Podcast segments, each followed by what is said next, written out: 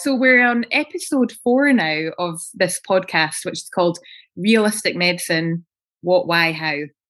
And um, and we're really lucky today to have Norma Davidson with us, who is um, a resident here in the Highlands and has been a patient and a member of the community and is a real prominent member of the um, Highland Senior Citizens Network. And so Norma's going to kind of share some of her story with us today, which will be really helpful. So, welcome, Norma. Thanks so much for joining us. Um, tell me a wee bit about yourself. Well, first of all, you've already introduced what my name is. So, the yes. best thing is I grew up in the Highlands of Scotland, all over, but I left I ran away from home when I was 14 and pretended I was 16 and joined the QARANC, Queen Alexandra's Royal Army Nursing Corps in England. And from there, I took ill when I was in the army and they had to do the very first operation on me that I'd ever had in my life, where they found I suffered from anaphylactic reactions to many anesthetic drugs. So under British law, you couldn't be in an armed forces for that because you'd be a danger. So I threw a dart into an atlas and it landed in a country called Rhodesia. So I packed up everything and just went to Africa. When I got there, I joined their military, which was combined forces, but carried on with nursing training. And we would work with casualties, casevacing people out. I learned to fly an aeroplane and land it in case the pilots got shot because this was a war torn country. Um, and this carried on till about the late 1970s. And then in 1979, I hit a landmine where everything changed because it was then found I became an incomplete quadriplegic after everything settled down. I can move sometimes. I've got no sensation in a lot of parts of me. Uh, every time I take an anaphylactic reaction, it causes swelling in the body. And when that swells up, it also seems to cause problems in my spine as well. And it can take me ages to start getting movement back after each episode has, has gone, you know, been cleared and I'm out of yeah. ICU. Can take months. I eventually got transferred back to Britain in 1986. And that's then when local NHS and things got involved because, yes, I mean it was an incomplete quadriplegic. I'm classed as an incomplete quadriplegic. It's a C2, C5 but I shouldn't be defined of that doesn't define me who I am. It's what I can achieve. But then I was taking anaphylactic reactions to everything around me. Sometimes I was in one hospital for 90 times in one year with anaphylactic reactions. So it was decided they were going to try and work out what was causing this. And they realized that I had what was called hereditary idiopathic and acquired angioedema, which all turned into anaphylactic reactions. The physical side of me, the disability I can cope with, but that's the side that takes over everything because you go to hospital, you'll take a reaction when you go through the door. Didn't matter what you were going in for, they deal with the reaction, get you out and realize, oh, we haven't done tests, we haven't done anything. I had a fantastic doctor later on who then took over and said, We've got to work a plan because I was falling through cracks. Things went wrong, things would go right. And we then started with a different way of treating me altogether. And that's just a, roughly in a nutshell, probably 40 years all clumped together. Yeah. Wow. What a fascinating journey you've had. And, um, and, and so what, what do you like? What do you enjoy doing in life now back in the Highlands? Anything that I'm well, as you can see, I like activities. I like action. Doesn't matter what it is. I still I like to be a daredevil. I've always been a daredevil. So even now, even in my wheelchair and everything else, as people in Highland Senior Citizens Network know, one of their staff is traumatized from when a few years ago with NHS. We had people from NHS there and the government, but I decided I wanted to go to the skate park in my wheelchair and they mm-hmm. did a film for NHS and I did it. And I finally got to the very top of the bar, which nobody had ever done in the wheelchair, but they forgot to pull the camera through back. So, so stop me hitting the camera crew. I pushed my wheelchair round to fly off the top and crash landed on the floor. And I was just so excited going, yes, yes, while everybody was running, think she just broke her neck proper this time. so yes, I still like do even if it's the tiniest thing in the house and I can't move that D. As long as I've done something that I can think, I've done something. Yeah. That's amazing. Gosh, you're, braver, you're braver than me, that's for sure. I, you don't catch me in the skate park. I don't do that now, but I did. That was about four years ago. Was the last time we were out. Yeah. So, um, tell me a wee bit about like what what's most important to you, particularly from you know the your the delivery of your health and your care. What what's important for you? Well, the main part, I think, the whole lot would come under one heading of this is my reality and keeping it real in my care to me, there's got to feel you've got sufficient time with the carers or the doctor or anaesthetist or whoever's dealing with you, that they see you, mm-hmm. not the problem, but they see you as the person. And we then are able to work forward individually to try and work on what needs doing. That is the most important thing of all, is that we're seen, because often you're not, you're just, you're a number. Yeah. And you're you're obviously very experienced at at um, you know and, and eloquent in the way you get yourself across and and confident what like what advice would you give people who maybe are like new coming into healthcare? You know i meet a lot of patients and people coming into the system and and they've maybe been previously healthy and they've had a bad diagnosis and and they feel so worried about asking questions and about about asking to be seen as an individual. So um you know, I'm on a bit of a crusade with my colleagues, and, and there is a kind of global movement trying to make sure that healthcare people are asking like what's important to you what what's important for you your goals for for life and for after you've had any kind of treatment mm-hmm. but but how do you think we get our patients and the people using our services to feel like empowered to be as active as you are well to start with what you see now is what it's taken years to finally get to this. When I first became physically disabled and everything, probably for the first 20 years, I wasn't seen. I wouldn't speak out. I would be very quiet and fell through many, many cracks. And you felt you couldn't speak to the doctors. They had to make the decisions. They had to do this and you just had to go along with it. What made the big difference for me was when I finally got to talk to a doctor where they actually didn't have their back to you while they were talking to you, because normally they're on a computer or they're writing in a book, where they're actually facing you and make you feel, I can actually talk to this person because they're facing you, they're looking at you.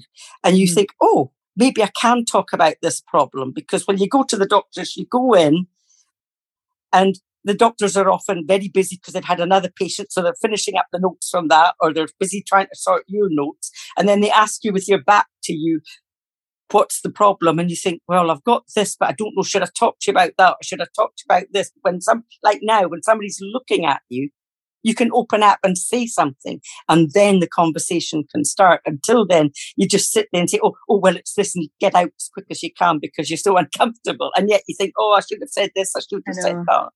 You almost, you almost need to go in with a script. Uh, like I, I've, you know, I'm a doctor, but I've also been a patient, and and I, I totally feel that feeling of almost like panic and pressure to get the right word out in time. Yes. And, and obviously we're like, you know, GP appointments are so short and and I don't know a GP who wouldn't love to have more time to spend with patients. And um, I lived in Australia for a year, and when I was there, I went to a GP there, and it was a very different experience because a lot of the healthcare there is private, so they had a longer appointment. And um, and I went in, and I immediately was like, this is the problem this is the problem. And then and and they were like oh so you're scottish like what's brought you here? And um where are you working? And what are you doing? And i was like oh i'm working in this hospital but but this is what i'd like this is what's happening this is what i'd like you know? And i felt that pressure to get it out quickly because and and it was so different and it was quite unnerving almost to have that different experience. But i came away from that thinking wouldn't it be wonderful if we had more time? Mm-hmm. but with the time we have, I'm sure that there's ways we could use it better. Yes, well. because you end up panicked in the doctor's surgery that you find you've missed out half of what the original reason you went because you just you the doctors are assessing us when we come in, mm-hmm. What people tend to forget is we're also assessing the doctor when we come in. And if the doctor's flustered or they look like they're really busy, you try to quickly work out in your head in moments what's more important because this, we're holding somebody up, somebody else may not get seen. And it's just, there's all this pressure for everybody. Yeah. And all this going on within your mind, which maybe isn't visible either, you know, because I'm sure like if I went into a consultation and I and the and the person I was chatting to had all these assumptions about how busy I was and stuff, if they told me, then I would be able to say, "Oh, you're right. I am a bit busy today, but I'm really keen to get to give you as much time as possible," or to say, "Oh no, I'm sorry, I've given you that impression." You know, mm-hmm. like enabling everyone to be a bit more honest and speak up I think is so important, and and that's why um, there's a big drive at the moment, to, uh, particularly to get patients to come kind of armed with some questions when they come to see clinicians. So to come and say, okay, you've advised me to have a treatment. Tell me what the benefits are. Tell me what the risks are. Tell me what other options are open to me and what would happen if I don't do any of this. Because it can be overwhelming to think up questions in the moment, can't it? Yes very scary because you then you, you you often you're overthinking it because if you just got one bit of information you try to process that but overthink your next question you think that's actually not what we wanted to see.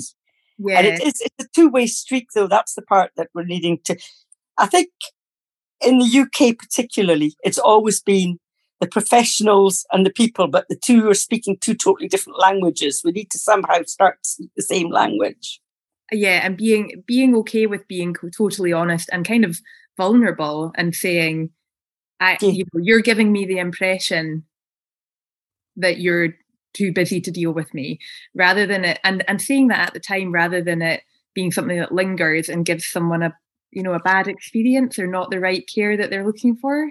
Yes. So that would be i think that would definitely be one my big takeaway.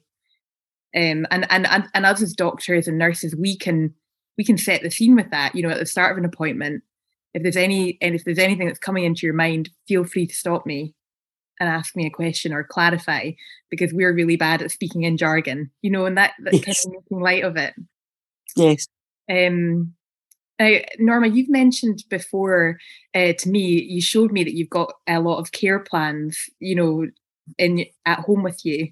Um, yes. Can you tell us like a wee bit more about them? Yes, well, what happened was there was a wee bit of a problem with my care because I'm not a simple care package. I'm complicated. One, because of the physical disability, which is bad enough, but then with the added anaphylaxis to everything anybody's ever trying to do, whether it's a new drug or whether it's just put me in a ward with other people and they've sprayed something. So it's very complicated. But what happens is you get one doctor, if you're especially if you're in hospital, and then that doctor, you go away and you come back and you're given a different doctor. Nobody's all on the same hymn sheet. Mm-hmm. So it did cause big problems where I ended up eventually in intensive care unit. Um, my own specialist in our local hospital had sent me off to another hospital, but there'd been lack of communication between the two hospitals. And I was on, had just come off a ventilator, so hadn't been, wasn't able to speak. I was supposed to go into a private ward. The hospital had just finished, it was a Friday. That ward wasn't ready. So the patients had gone home from daycare where they'd had operations and they put me in there and put a, the blinds around me. But then everybody from there left at four o'clock, hadn't told the ward where I was, Cleaners came along and locked that door. I had a drip on and tubes. And from Friday until Sunday, nobody knew I was there. Two hospitals, one said they'd sent me, one said they couldn't find me. And I was found eventually on the Sunday. Oh and no, uh, just through lack of communication, drips had run out. I couldn't press a bell because there was none at the bed. I couldn't speak because I just had the ventilator out. And that's when I survived that one. And when they finally, they didn't do what they were going to do in that hospital because there was such a furrow. They sent me back to my original hospital. And that's when my specialist said, This must never happen again. We're going to have your own care plan that will be carrying with you everywhere, and everybody must be able to communicate it, for, no matter whether I can speak or not. Mm-hmm. So that was where it started. And then from there, it really became an, a start of an excellence. This was in 1993, which was well ahead of what they're doing now. There was no laptops and computers then. But he, my doctor said he, they felt this was coming and I would get lost in the system again. So we started where they sent us to their own hospital science lab and he'd written to them all of what was wrong with me, my condition, and he wanted it all printed out for me to take home with my family, go through it. And then a week later, we'd have a discussion what we wanted to happen to me, where I was going to go with it, what the hospital could do, how my whole care would work. And that made the biggest difference in my life. It wouldn't work with everybody, but with me, because I like to be involved, it was great. You'd get your blood results. Well, to people, blood results mean nothing. But we worked out what my normal for me was. So even if it was in the normal range, but it was away up here in the normal range, and mine's is normally down here, something's wrong. We could be triggering. And so now we get all the blood tests are sent in paper form to my house. And I put it into graph form. So a doctor sees it and they can actually see the spikes up, down, where it is. And there's a little bar where my normal is. And it just helps everybody sort whatever treatment they need. And the files are always with me that I just show it and they suddenly see, oh, the hospital thing's wrong. We better just check on that. And it usually stops an anaphylactic reaction happening in yeah. advance by knowing who we are.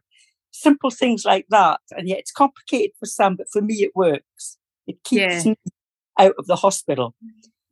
They had the doctors collaborating with the specialist. They have the GP and the chemist all working together for me for trying to find the right stuff. That was way back, as I said, but that now has bore fruit now, especially with COVID and everything, mm. because they were all able to treat me at home without trying to get me to hospital every time something happened. And that's the way I think should go, you know, not to the in depth of me, but if patients had something with their own information on, that it's a follow through because you computers will only give you so much in it. It won't give you the whole yeah. I think um, I, I, think a lot of chronic conditions, some of the more common chronic conditions like diabetes, uh, mm-hmm. people have actually made apps based on the similar thing that you're doing, um, which pe- which means that people have got complete ownership of their own care. Yes, but where yes. where we don't have that kind of thing is in people who've got rarer living with rarer illnesses like you are. Yeah. And so I feel like Norma, you could start you could start your own tech platform. Well, I know they won't all that, it, but, but you will because we even have our own ECG machine thing here that does these. And oh, if wow. there's any problem, it just gets printed off and the carers go down to the doctor with it and then they send it to the hospital and they work out a plan. Um, yeah. like my medications one, as I was saying about the graphs, all the blood tests, each one is individual. The yellow is where I should be. Mm-hmm. And yet, if they're out of that, then it normally means something's heading in a different direction, which for yeah. me personally works. But it, it's a, you know, it's a collaboration and a communication between the patient and the doctors that they get it right in partnership. Too often it's separated, which you fall through the cracks. Yeah, and, and that's like a lot of feedback that we get is that different services aren't that good at talking to each other. So yeah. so actually for you as a as the owner of your illness and your condition, your life, if you have control of the information, then it means that you you always know what's right and that people aren't getting it wrong and things aren't getting lost in translation. Yes. And, and we are, you know, particularly through COVID, there was a lot of movement to to sort of empower people to do more of what you've done and and and making their own plan and particularly kind of anticipatory care planning. So thinking about yes. things like if if your condition worsened where would you want to be and how would you want your care to be? Um, but sometimes that was communicated badly or misunderstood and it came across as a, a conversation about death which it, it didn't mean to be no it didn't your example shows a really good example of how care planning helps you to live well. Would you agree with that? Yes, because we did get an anticipatory care plan done. Good and bad. The very first one was terrible because it was done by a doctor that didn't even know me. and yeah. didn't even know who I was, what I was, and it wasn't any of my wishes. It was just what they felt should happen to me if something should happen. And when I finally got a copy of it, I wasn't happy. But the specialist in the hospital looked at it and he wasn't happy. We said, no, no, we need to do it with you involved. So we rewrote a complete new one and it covers everything from if I'm not well, do I get treated at home? The paramedics treat me here as best they can in communication with the hospital. Only if it gets very bad, which hospital would I go to? Where would it go? If carers were here, how much do carers be get extra training so they can look after me at home? What do I want to happen? Do if it did come to end of life, um, what did I want to happen? Would I be I've already got in mind and read letters that I don't believe in the Liverpool plan or euthanasia. So they know I want treatment, but not where you're sustaining my life if I'm gone, sort of thing. But mm-hmm. always look to what my quality when I come back, but my quality, not what other people think my quality is. That's yeah. a big difference because to me, my quality is if I can smile at somebody one day and they can smile back, that has been a great thing for me. It's not all about what I can get out there and do. It's what I can do here just for me and the person that's with us. Yeah, absolutely. And that and that's where the care planning comes in, isn't it? Because it includes what's important to you. Yes. And what and and what you want to be able to do. Um, and that is completely different for different people. Yes. Yes. So, well, that's really interesting. And then, so tell me, we're I think we're going to get tight for time actually. Oh, um, what do you want to tell me about? Do you want to tell me about an experience of excellent care, or something that could have been done better? Because probably well, the excellent care was where I've just told about the doctors in the hospital there that time because it did that all set up for future. Yeah. The terriblest, the worst care that I've ever had, either in a hospital setting and at home. In a hospital setting, you're just a number and you get lost and forgotten. It's not the first hospital I got lost in. I got sent to the wrong hospital another time and it ended up with some poor anaesthetist standing in a lift with me strapped to a tree, a trolley upright because it only held two people.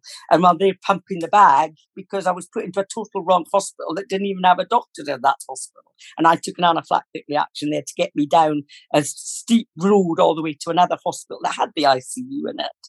That's where patients kind of get forgotten here.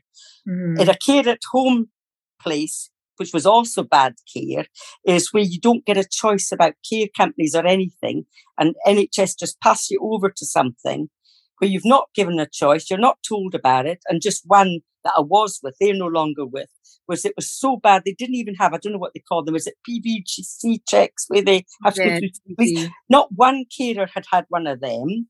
And when it came to my medication, they would open the bottle of liquid ones. They weren't trained on medicine, or we're not allowed to pour it into the cap. Take one glug or two. So eventually, I got hold of the care inspector, and that all changed. Myself and other patients that were in that all got taken out back to NHS. That's where it all falls apart, but everybody else makes decisions and there's no checking. You need it to be a partnership where we're all helping each other.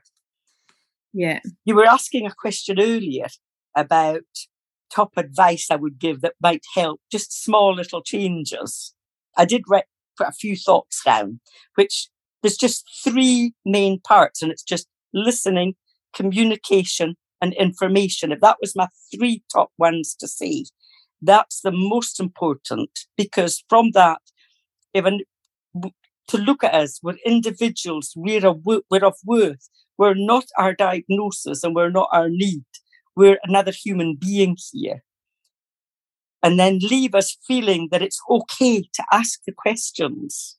Because often we feel, oh, it's not okay to ask it. Leave us feeling we can ask the questions about our condition, our care, and what we do or don't want to happen. And lastly, in listening with us, to give us value that yes, we may be the patient that's to be supported, but we want to be in the center of all the decision making. So it's partnership as well. So that's mm-hmm. really how I would say in a nutshell.